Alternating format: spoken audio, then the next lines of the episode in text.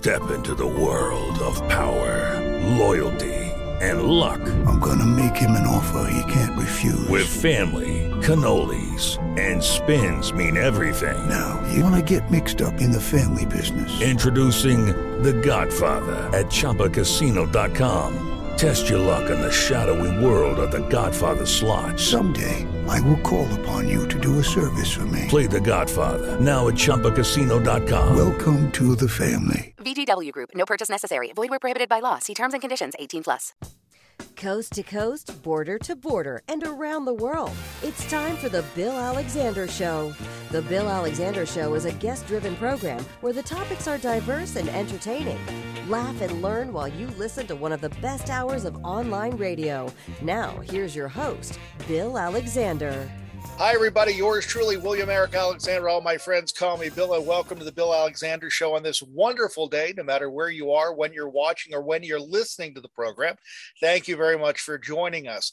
It is a, a treat for me today because as a kid, I grew up watching this program. And I hate saying that because you guys know that I'm in my mid 50s. But the woman that we're talking to was my first crush as a kid her name is Carolyn Ellis, and she was Joy on the Bugaloos. That was a Sid and Marty Krofft Saturday morning TV program. Carolyn, how are you doing today? Well, I'm fine, and thank you for inviting me on your program. I am so grateful that you're able to join me today because I have so many questions about this program, about your career, and working with Sid and Marty Krofft. I mean, you were probably one of the best people to talk to because you were dressed up in basically a, you want to call it a fairy costume, a bug costume, whatever it was. And you were with three other guys and you were working with, um, with what, Billy Barty and uh, uh, Martha Raye. Martha Raye. And yeah. again, you, I mean, Martha Raye was iconic, especially at that time in the United States, because this was the early yeah. 70s, correct? That's right. Yeah. No, she was she was magic. Uh, I mean, everybody was was terrific. Everybody was great. Uh, Sid and Marty Krofft really looked after us right from the moment that we we uh, got the the position, the job. Basically, that was in in London and they really laid it on. We traveled everywhere, well, from London to Los Angeles, first class. In those days, there were no direct flights. We had to go via New York, BOAC, uh, which doesn't exist anymore. Uh, British Overseas Airways Corporation, I think it stood for. Um, and we were looked after right from right from the beginning. So they were terrific. They were wonderful. Uh, no complaints there at all. They really looked after us. We had um, a sort of chaperone. She was our private secretary because we weren't exactly toddlers. Uh, by law, we had to be over 18 years of age. And okay, okay some, some, of us look younger. Uh, when I looked at, when I see some of the photos of me, I look about 12 years old. and, and little John, well, little he was, um, but we're all, and Wayne, Wayne was actually younger than I was, but by law we had to be over 18. Um, so I was thinking, I was thinking yesterday with Jack Wild, for instance, he was younger than we were, and he went over obviously to do Pufnstuf. I don't know whether he was 18 by then or or a bit younger, but the law did change and has changed over the years but no, fantastic experience. Martha Raye was, she was great, as you can imagine. Uh, we had some lovely times with her, working with her, but also personal times. She took us to see the Bob Hope show. So, oh, okay. we, yeah, so we met Bob Hope and she invited us to dinner at her house. And uh, she, she was great. But that wasn't just with us, that was ev- everyone. She was a very generous, outgoing person. So I, w- I was going through looking for information about the casting for the Bugaloos and why were they casting in why were they looking for for uh, people from Britain to do the program because I thought that was very unique to have four Brits play bugs on a TV program in the United States. Well, yes, apart from the cost, I would think it would have cost them a lot more money. Um, but I think it was uh, because of the success of, of Jack Wild um, being okay. British. And even now, but especially then, especially then, the, the Americans love the British accent. You probably still do, or a lot of Americans still do. And uh, so I think it was a combination of, of, uh, of those things. Obviously, there were groups we had to sing, as you know, we were sort of like, um, it was a TV program with, with singing bugs. But so they were thinking of the huge successes uh, of the time of people like the Monkees, the Beatles, all those sort of things. They were all Brits. I mean, there were American fantastic singers and groups around. But I think it was mainly because of Pufnstuf, uh, British Jack Wild. Let's see if we can sort of repeat that that um, uh, chemistry with using English people to attract the American youngsters. Which, which I find interesting. So, when you found out about this casting call, did they explain to you what the idea was at the time, or did, were they just looking for people they could sing?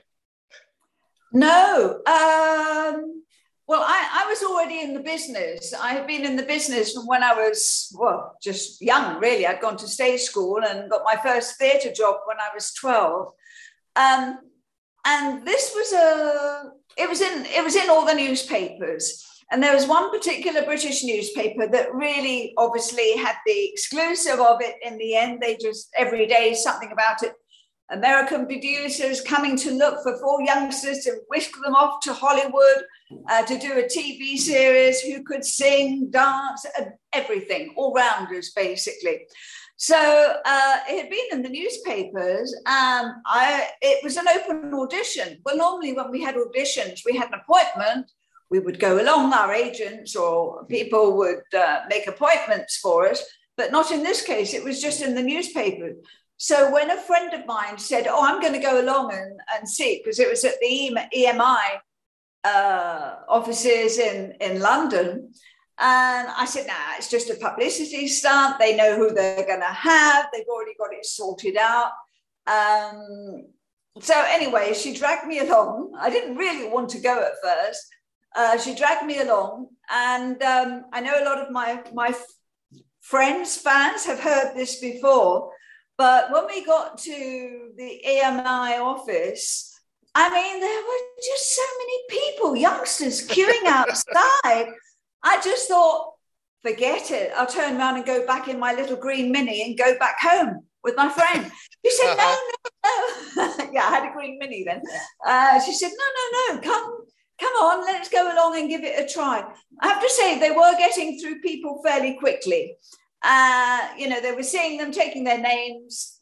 They were going through approximately 12 at a time to go into the room where they were auditioning very, very briefly. Um, I know when I went in, I went in with, with 11 or 12 others, and each person had to stand up, give their name, their age, and just sing something. No music, no nothing like that. Just sing part of a song not the whole song, but just part of it, so that it wouldn't go on for too long.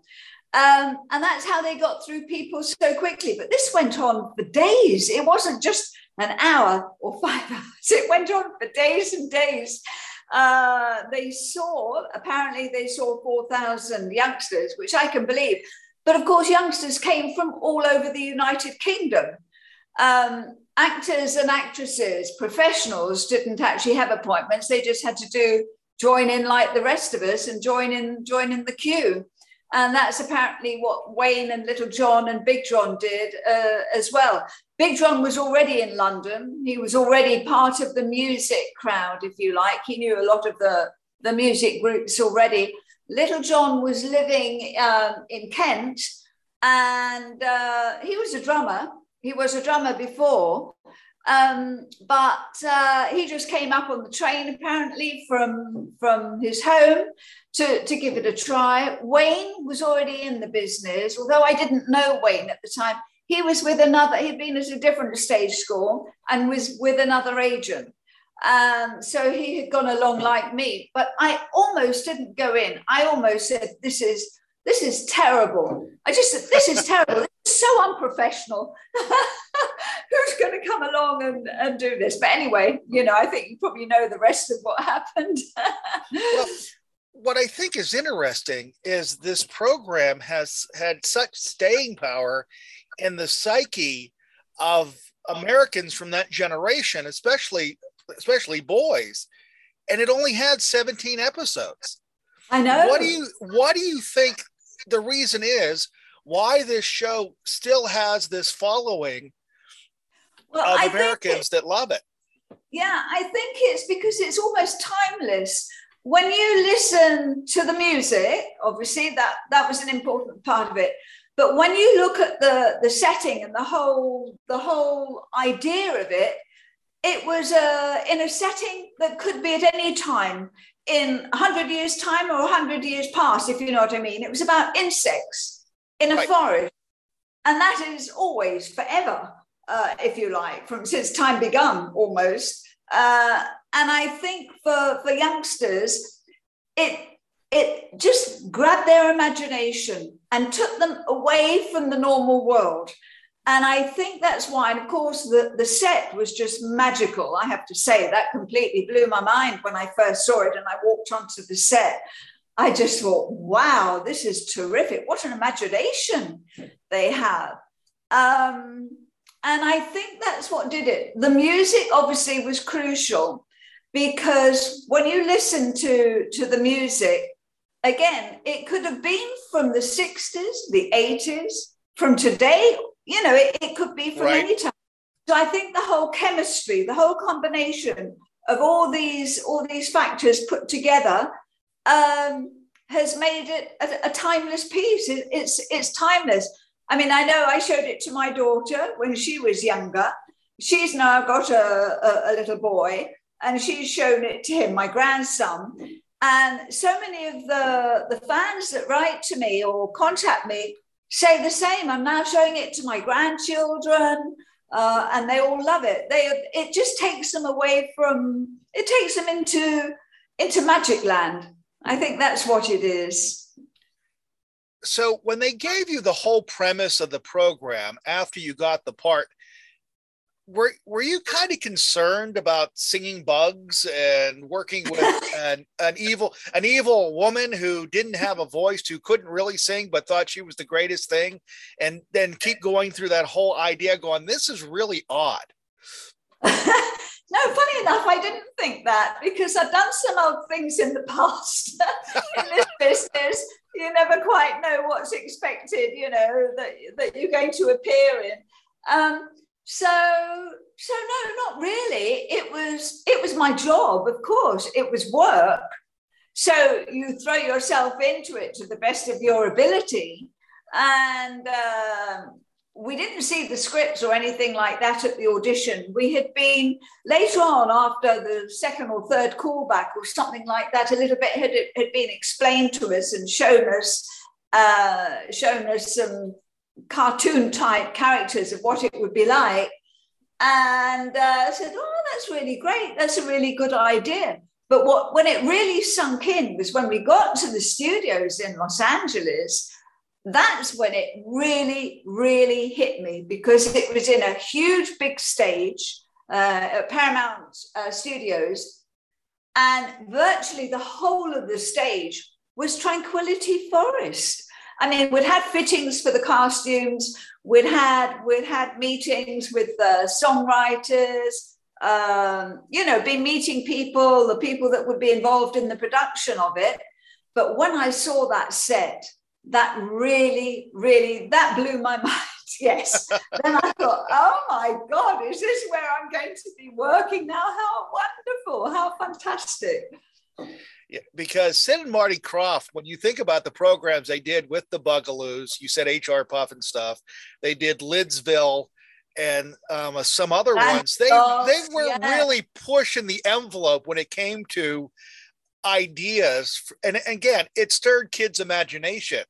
And unfortunately, I don't think we see that in today's television, especially children's television. I agree with you. I mean, the imagination Sid and Marty Krofft are completely different people. Uh, Marty is the businessman, but um, Sid is the one with the ideas, and he comes up with these incredible ideas, and then uh, Marty is the one that puts the business side of it all together. If Marty thinks it's it's worthwhile, obviously. so Sid is the one with, with the ideas. He's the one that is a creative one of the two brothers. Marty, I don't think is very creative, only when it comes to the dollars and the business side of it. Sorry, Marty. Um, but no, I mean, it's a well known fact. So the combination of the two characters, Sid and Marty Krofft, work very, very well together, uh, as we all know. But it was Sid's imagination that brought this all, all to life uh, excuse me. Um, so so yeah, I mean Sid, even Sid's house in in Los Angeles is completely like living in in a different kind of Tranquility Forest. Okay, but it, it's all greenery, it's all plants, it's it's like a, a log cabin in a forest. That's what it looks like. Okay, it's not a log log cabin in a forest, but that is the whole the whole feel of it. Um, so so yeah, it just worked very very well. They obviously had the the the, the right recipe uh, for for this successful these successful shows because all their shows were successful as far as I know. Right, and two years ago in 2020 was the 50th anniversary. That's right. The Bugaloos. And yes. I I and I do when I look when I look up things, and again, I have I I know the Bugaloos inside and out from when I was a kid, but I did not realize that in the early 2000s that in the United States it actually was aired on TV again on a yeah. network we have called TV Land. Did you notice a new interest in the program in the early 2000s from kids of kids who were watching it? Um, well, I actually didn't know that. I know that very often it's always being repeated somewhere uh, in America on different channels because, uh, well, I think it's probably been on most of the channels. I do get, I do get um, people writing to me saying that their grandchildren have just seen it for the first time and, and whatever. But, but no, I didn't. I, I mean, I get people writing to me wanting to to converse with me on my Facebook page. Uh-huh. Every every single day, there's new people. A lot of them I have to turn away uh, because there's only so many, and some of them uh, I'm not even sure that they've even seen the program. So you know, it's it's uh, they may have seen me in something else that's different. Then yes, obviously right. I'll, I'll accept their friendship, but I probably rightly or wrongly, turn away more people than people I accept because there's no point in just being friends with somebody who doesn't right. know what you've done or, or whatever. So I get I get new people wanting to friend me every single day. Uh, so it's a job to keep up with it all sometimes. But sometimes, yes, there seems to be uh, an influx of people more than others. So then I had to change the settings uh, so that I wasn't getting so many because it, it was just ridiculous. I was just, you know, I, I don't like to turn people away and I don't want to be rude, but you have to draw a line somewhere. I was uh, looking at a few things, and um, on Google, they have a review page of the program, and there are people that have made comments about the Bugaloos. Uh-huh. Really interesting to read these. There's one right here. It says, "Oh, I so love the Bugaloos. I'm a special education teacher, and I show the Bugaloos to my kids each year, trying to teach them all the wonderful characteristics of these wonderful insects. The Bugaloos. Oh. My students love you all." And I am so pleased to know that all the Bugaloos, except for Martha Raye, are still with us today. And when you show up on the internet and they get goosebumps. So, again, people are still using the program not just as an entertainment, but no. also as a learning tool because the messages that each program had were something to teach kids about how to deal with life and how to deal with other people. Yes, yes. I mean, that's lovely to, to hear that from you. Uh, I haven't seen that, and it it really gets to you, doesn't it, when you read read information? I've had lots of I've had a, a, quite a few people that have written to me saying that we saved their life because at the time, you know, they were having a hard time with parents, whatever. They were just having mental uh, problems, and that if it hadn't been for the Bugaloos, uh, they may not even have been around today. So those those sort of um, comments and and what can one say? You know, even it, it's just so it, it just is so wonderful. It's just so lovely. Uh, it really is. And of course, even not only in the words that were spoken in, in the show, in the series, about doing good and, and even the environment to, to a point, which of course now everybody is talking about. But also, when you listen to the words of the songs, they yes. all have a message, but it's not a message, oh my God, this is boring. You know, I don't need to be told, uh, I must do this. No, it's, it's just messages to help people to understand. Um, and especially youngsters that sometimes have a lot of complications in their lives. Right. So no, it's it's lovely. I hadn't I hadn't heard that letter um, or or read that letter, and I'm sure, you know, oh, it, it really it astounds me, absolutely astounds me, even today, uh, that uh, people remember it so far. They remember things about it more than I do. Right. and I'm thinking, oh my God. so whenever the program was introduced to the United States, I mean, you must have done one heck of a, a whirlwind press tour because you were also in the Macy's Thanksgiving Day Parade. That's right. Um, in, we, in the Bugaloo Buggy, which to me is the most awesome car in the world. Uh, fantastic, yeah, a fantastic car. That was by George. What's his name? Um, George. Oh, I can't think of his surname. Uh, but that that car w- was used also, apart from the Macy Parade, it was also uh, used in uh, Seven Flags, I think it was, parade in uh, somewhere else in the state. Yeah, we did a whirlwind, whirlwind tour, and it was a great way to see America. I'm sure it was. Uh, and the, and the gentleman that designed it, his name was George Barris. George Barris, thank you. I was thinking Charis, but Barris, yeah, fantastic. Yes. he designed a lot of a lot of uh, uh, cars for various programs, didn't he? Very well known yes. for that. But uh, again, looking at it, did you ever get to drive the car? That was my one question I wanted to ask.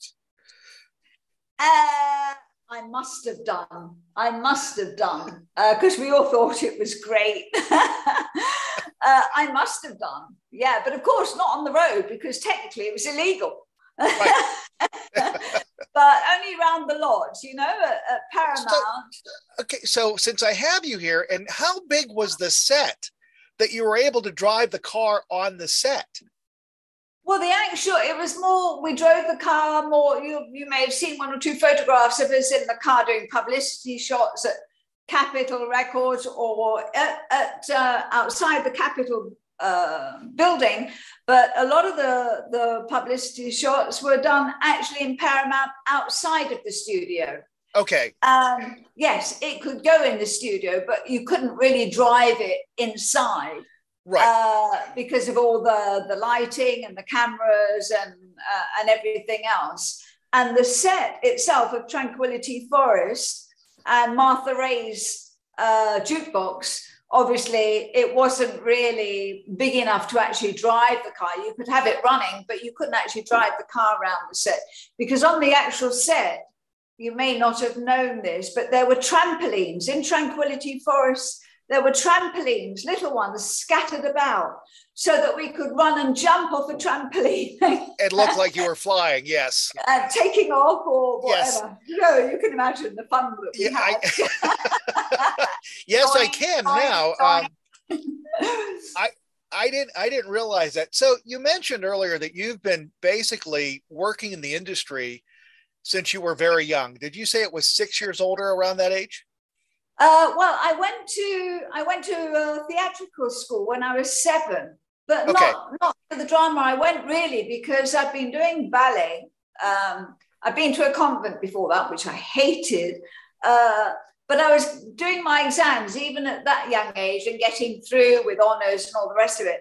And they were stopping teaching ballet, and it was only, I think, one hour a week. So my parents decided to send me to a school where I could uh, progress in my ballet and dancing.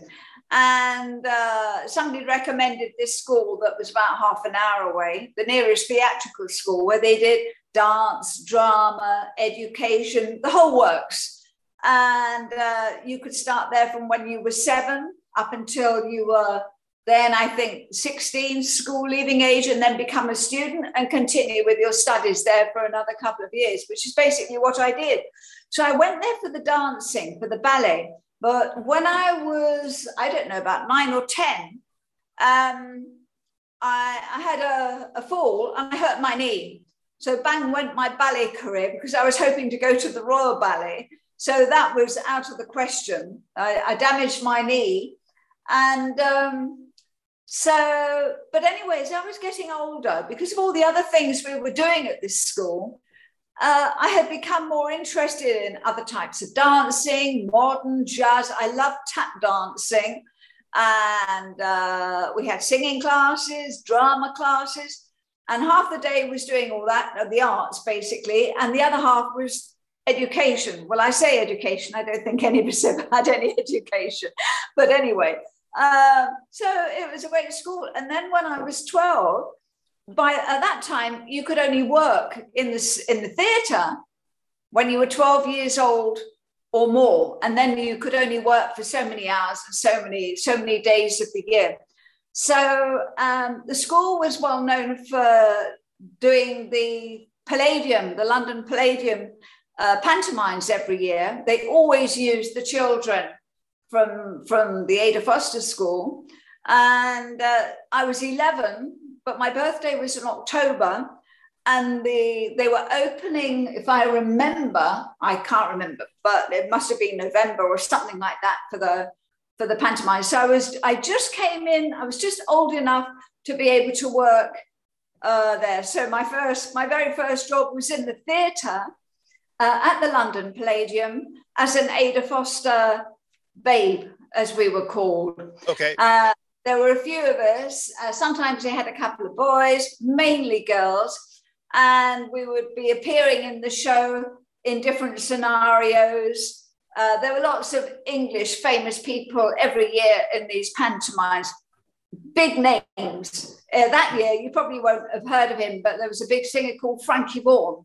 And he was like in the hit parade of the time. This is uh, back in that would have been 62 something like that. He was a huge star in england. Um, and he was the but there were other people in it mike and Bernie winters dick dick emery jimmy had all sorts of famous people in it. So that was my first taste of being in the theatre and i loved it. I loved hearing the audience um, react and laugh and clap. It was just such a, a high, if you like, to get that reaction from them. And of course, being a child at that age, you'd hear them go, oh, as if to say, oh, look, isn't she sweet? Oh, aren't they lovely? And you think, you know, so you have to be careful with your ego. But that was my first taste of the theatre when I was 12. And then uh, that was for six months. I think the Palladium pantomimes always last for six months because then later on, many years later, I was there again for another pantomime um, or a Christmas show, I should say. But anyway, after that, I was lucky because very soon after that, I auditioned for one of the Von Trapp children in The Sound of Music in the London production. And I got a part in that.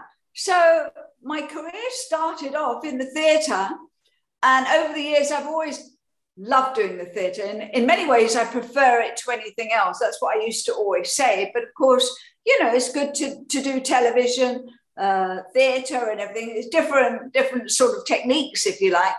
Right. Um, so, so yes, I was in the Sound of Music. For that, a lot of harmonies, a lot of singing. Uh, I played Louisa uh, in there. And uh, again, it was such a fantastic experience, completely different to the Palladium, because there, you know, you were speaking, you were singing, you actually had a, uh, you were playing a character in the show. Um, and it just went on from there. I've, I've just been so lucky. It just went on from there. So when you look at your career and you go back through it, because um, for us in the States, we really only know you for the Bugaloos, but you've done a lot. You were in a TV program that were called the, uh, is it the Freewheelers? That, Yeah. from what I read, was a live action version of what we would refer to as the Scooby Doo gang, basically solving crimes. And then you were in the um, the Cut Price comedy show. Comedy show. Yeah, again, Which that was, Look, that was looked very completely interesting different. as a variety program. Yes, that was that. The idea of that um, was it's supposed to be a takeoff, if you like, of the old music hall shows. Okay. From way, way back. So they did different sketches, a bit of musical singing. We had a band there in the orchestra pit. Again, we had a live audience, but a, a studio ones because that was for television. And uh, terrible jokes, the worst joke possibly think of. And the script was so bad. I mean, I'm not kidding. The script was so bad. Um, the people I was working with, uh, Lenny Lenny Windsor was a comedian, successful comedian at the time.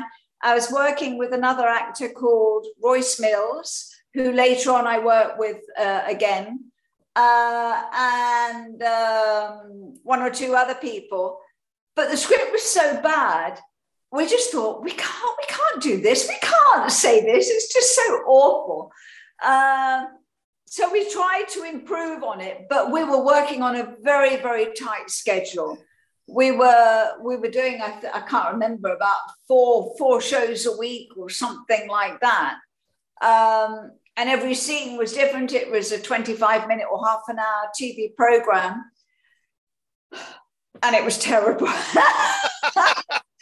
Is I is am. there I'm the, I'm the first to admit it. I did get work from it though. Other people had seen me in it and then asked me, but oh my god, it was it was pretty awful. is there is there any uh, video um, that survived that program? Yes, in my cardboard box in the storage room. Will you ever release but it? no, you're not going to see any of it. Um, and then a movie you were in, Col- uh, Confessions from a Holiday Camp, Mm, yes, that's right.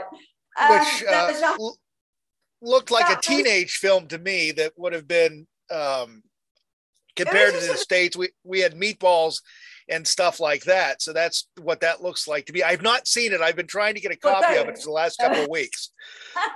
it was no it's it's it at the time there there was a whole series of these films confession confessions of a window cleaner confessions of this confessions of that uh, and they were hugely successful hugely popular and again you had a lot of well-known faces in them but it was not a musical it was just a, a comedy a comedy Right. film for the cinema and they just like kept on churning them out and churning them out.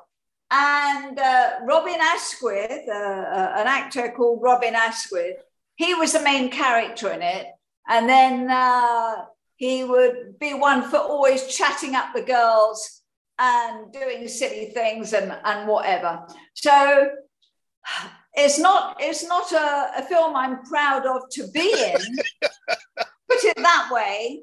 But at the time, uh, the director for that particular one, the director was a direct, a very well respected uh, film director. He worked a lot in Hollywood called Val Guest. Okay. I don't know if you've heard of him, but he's. I've he heard wa- of him. Yes. yeah, I mean, he's not around anymore. Um, but he was a director. And of course, my agent said, Well, you'll be working with Val Guest. You know, he'd, he'd often cast people from, from my school, from my, uh, where I'd studied in different films. Um, and I'd auditioned for him many, many years before. Uh, and uh, with a lot of other people, I didn't get, get the part. But anyway, so she said, "Well, Val Guest is the director. You really, you know, you really should get this." but it was very risque. It was a bit naughty. Um, and I was playing a character called Glad, uh, which has a double glad. Uh, uh, uh, and I played it with a Birmingham accent, I think, if I remember. and with another girl, um, we almost became a double act. They were actually talking of us giving us giving us our own our own program together. And uh, she was playing a character with pigtails and a blacked out tooth and, and all the rest of it and freckles. And I was the, the more attractive one, if you like, um, which, of course, this main character, um, who was always chatting up the birds, was was going for sort of thing. But you know, it, it it was a series of films that were hugely successful. You look at them now and you think, oh, how could they ever be successful? Um, but anyway, you know, at the time, uh, that's how it was. It's it's the same American humor, American films. You sort of have fashions, don't you? Really, yes. In in different types of uh, films. At the moment, in films, it's all Batman and Spider Man, and you know all these all these sort of comic comic uh, characters. Right. Um, and so for the last few years, they've been hugely successful, and probably in 10 years' time, there'll be something else. So, uh, you know, times change and fashions change as well in the industry. Um, the, one, clothes, yeah. one movie that I'm familiar with that he directed was uh, the 67 film Casino Royale that uh, starred Peter Sellers and Ursula Andress in it. Um, uh-huh. and David Niven. So he's Lovely. and Woody Allen, and you can go through the whole list because again, he was he was a, a, a very well known actor, and I can understand why you'd want to be associated with him. Um, yeah, and that's why you agreed to do the film. Yes. So, other work that you have done um, so far, I just gave you two that you're not really proud to be associated with. What are you proud to be associated with, other than the Bugaloos? Uh, right. Well, I suppose no. I mean, obviously, I've done I've done television. That I'm I'm happy with what I've done in my part of it, but not necessarily. I mean, the most successful, the most successful, and it wasn't a big part, was a TV series. And today, it, I've just seen it's been voted the most, the the best or the most successful uh, or best liked or something like that TV series ever, ever on British TV, uh, which is quite a quite a, a, title to have. It's won millions of awards, uh, and it's called Only Fools and Horses. And I've seen that. yes. Series. Yeah, it's very British humour. Um, and that's been that was running for for for Youngs, I don't know, 30 years, something like that. Um, hugely funny, very, very funny. The scripts were excellent, the performers were excellent. So um, when I when I was asked to appear in that, my agent phoned me up. I, nobody knew anything about it then. It was in the very, very beginning. It wasn't, I don't think it was even on telly then, hadn't even started. So it was in the first series. Um, and uh, and my agent just said, Well, you've got with the BBC, you've got a, a, telly to do in Only Fools and Horses, which didn't mean anything. And the, the people in the show didn't mean anything. Uh, so I said, Okay. Uh, and off we went. So uh, I did. None of us knew at the time it was going to be so hugely popular and so hugely successful. But even now, which is now 40 years later, it's still being played. That program is just non-stop, non-stop. It's been sold all over the world, both for you know all, all the outlets, everything you can think of, even on airplanes and flights and, right. and all the rest of it it's always on somewhere. So every now and then, I still even now get a check through the post occasionally for, for royalties from it, which is always very nice. But it, it is a wonderful show. It is extremely, it, it's just excellent, excellently written, excellently performed, excellent. Everything about it is just is just fantastic. because I I read about that and I was trying to watch it here, but unfortunately the BBC has it blocked, and we're not able to Ah. see it right now. And I'm kicking myself trying to find it wherever I can. Because Uh-huh. from what I've read, it is. It's supposed to be amazing. So eventually I'll get to see it. I know I will. Yeah, I mean, you can you can buy the the CDs, you can buy the the tapes of it in Amazon and places like that, or directly from the BBC. Um, I think you can buy it in Amazon. As you say, BBC keep hold of of everything very tightly. Uh, they're not they're not idiots, uh, I suppose. But I think you can get you can get it. But there's so many series. I don't know how many series there are now. Uh, but um, this was the very, very first series, and then and on the uh, the box set, um, the first program was Big Brother. Then it was uh, was it Go West, Young Man, and then it was those first. They used to sell them in threes on CDs or VH or or whatever. I can't remember. But uh, but yeah, so that uh, I'm very proud to have been in that program. Um, even though it wasn't a major part, it was it, it was. I'm very very proud to have appeared in that. Um, so yeah, I did do another thing I'm very proud of as well was I filmed it with Val Guest. I actually got a phone call, funny enough, in television because I'd worked with him on uh, in this film, and um, my agent phoned me up and said, uh, "Oh, uh, can you go to Poland tomorrow?" I was in London. I said, "Poland," uh, and I said, "Yes," because she knew obviously what my schedule was and what I was doing. So uh, you, as an actor, actress, you always have your passport ready. You always have to keep it ready just in case you get a phone call to go go somewhere the next day. So I flew off to Poland the next day, and it was to do a Sherlock Holmes for Val Guest.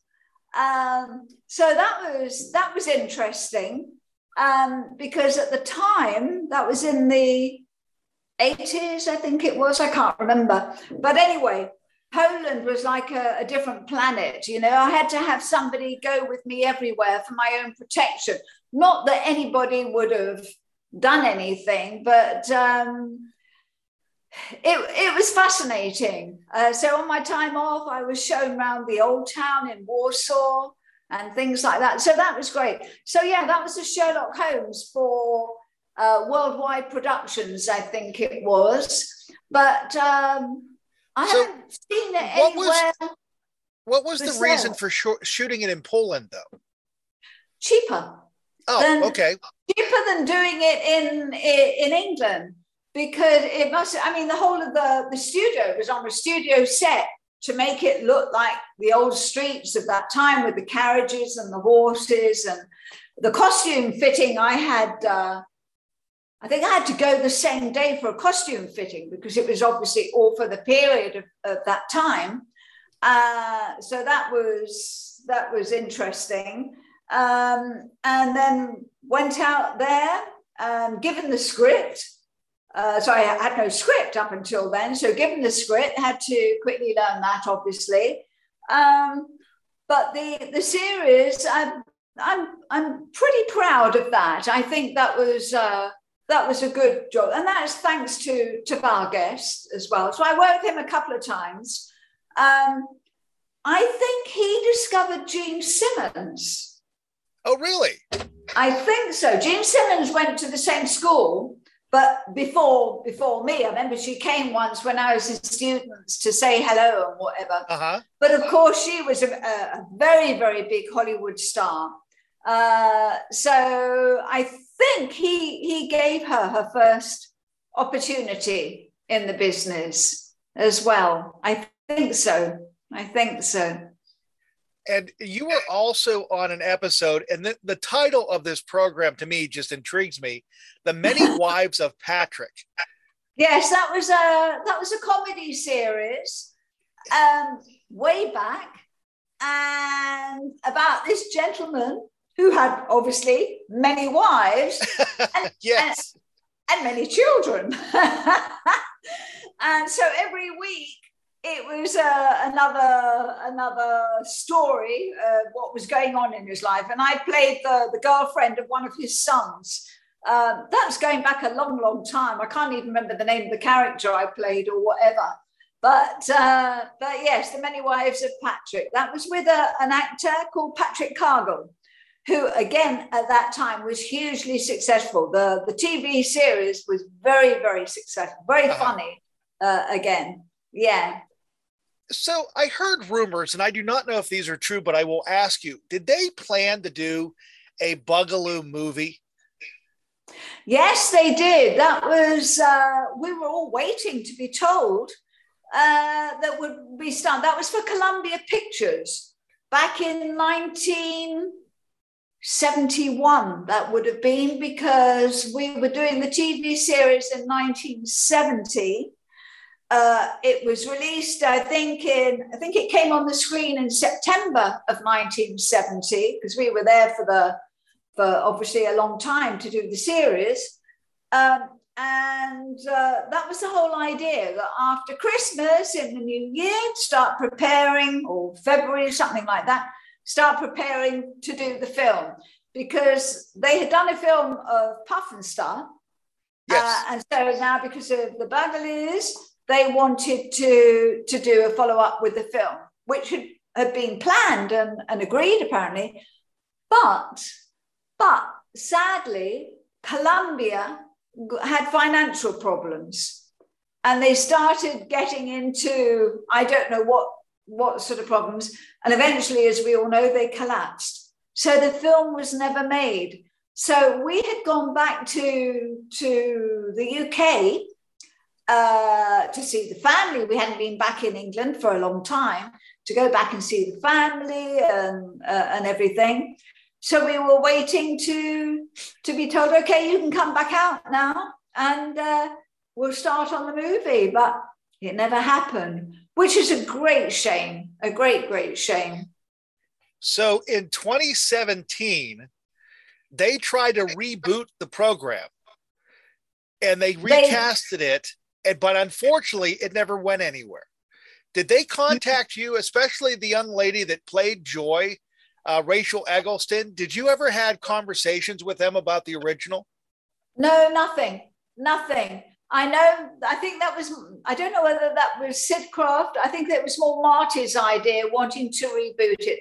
I saw a pilot of it, uh, a very quick pilot of it, which uh, somebody uh, sent it to me.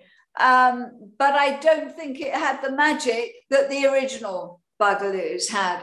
And I don't think it was taken up by any of the TV channels. But I don't know. That's only what I what I heard. Well, I think I don't think they've given up on it though. I don't know. I don't think Marty's given up on it. Um, but I don't know. I, I don't really know. The children's network here, Nickelodeon, is the one they were pitching it to. Right. And they did and they did not buy it because from what I understand, they like you said, it did not have the magic, it did not no. have the same feel. No. So, so, oh well that's interesting. You're confirming really what, what I had heard as well. So yeah, from what I saw, okay, if you're doing a pilot, you're not going to spend a huge amount of money on a wonderful set like we had. Right. Uh, but even so, it it still it still didn't have the it didn't have the script it didn't have the same the same magic it just didn't have the magic that we we fortunately did did have in our program with the setting the writing the, the scripts and and the songs of course but uh, but yeah that's show business for you well Carolyn, thank you very much for joining me today. Um, and for those of you that don't know this, I'm in Western Pennsylvania, south of the city of Pittsburgh. And Carolyn, you are in Spain, correct? That's right. Yes, I'm. I'm in Spain, in an island, not on mainland Spain, but in Mallorca, which is uh, which is a lovely island to, to live with my horses and like you, I understand you've got some orphan cats. I've got some orphan cats here as well. yeah. Yes, I do. Yes, I so- know, I know. Well, I did a bit of checking up on you, you see. so, Uh, so I said, so did I. check up on me, but I checked up on you also.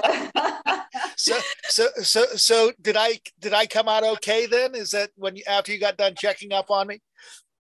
well, I'm talking to you, aren't I? Well, So that's uh, you're, right. you're you're right. You're right.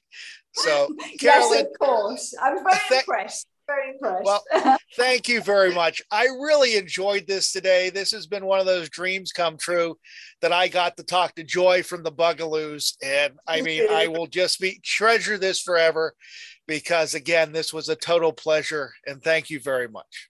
well, the pleasure was mine. Thank you very much. Thank you, Bill. Hey, a big thank you goes out to Caroline Ellis for joining me today. What a pleasure that was to talk about the 1970s children's TV series, The Bugaloos, created by Sid and Marty Krofft. Once again, she played the character of Joy. So thank you again for joining me, Caroline. And thank you for listening to the program, The Bill Alexander Show. Everybody, you have a great day. We'll talk to you next time. Thank you for listening to The Bill Alexander Show. The Bill Alexander Show is a million dollar baby production. For more information, go to thebillalexandershow.com. Lucky Land Casino asking people what's the weirdest place you've gotten lucky? Lucky? In line at the deli, I guess? Aha, in my dentist's office. More than once, actually. Do I have to say? Yes, you do. In the car before my kids' PTA meeting. Really? Yes. Excuse me, what's the weirdest place you've gotten lucky? I never win and tell. Well, there you have it. You can get lucky anywhere playing at LuckyLandSlots.com. Play for free right now. Are you feeling lucky? No purchase necessary. Void where prohibited by law. 18 plus. Terms and conditions apply. See website for details.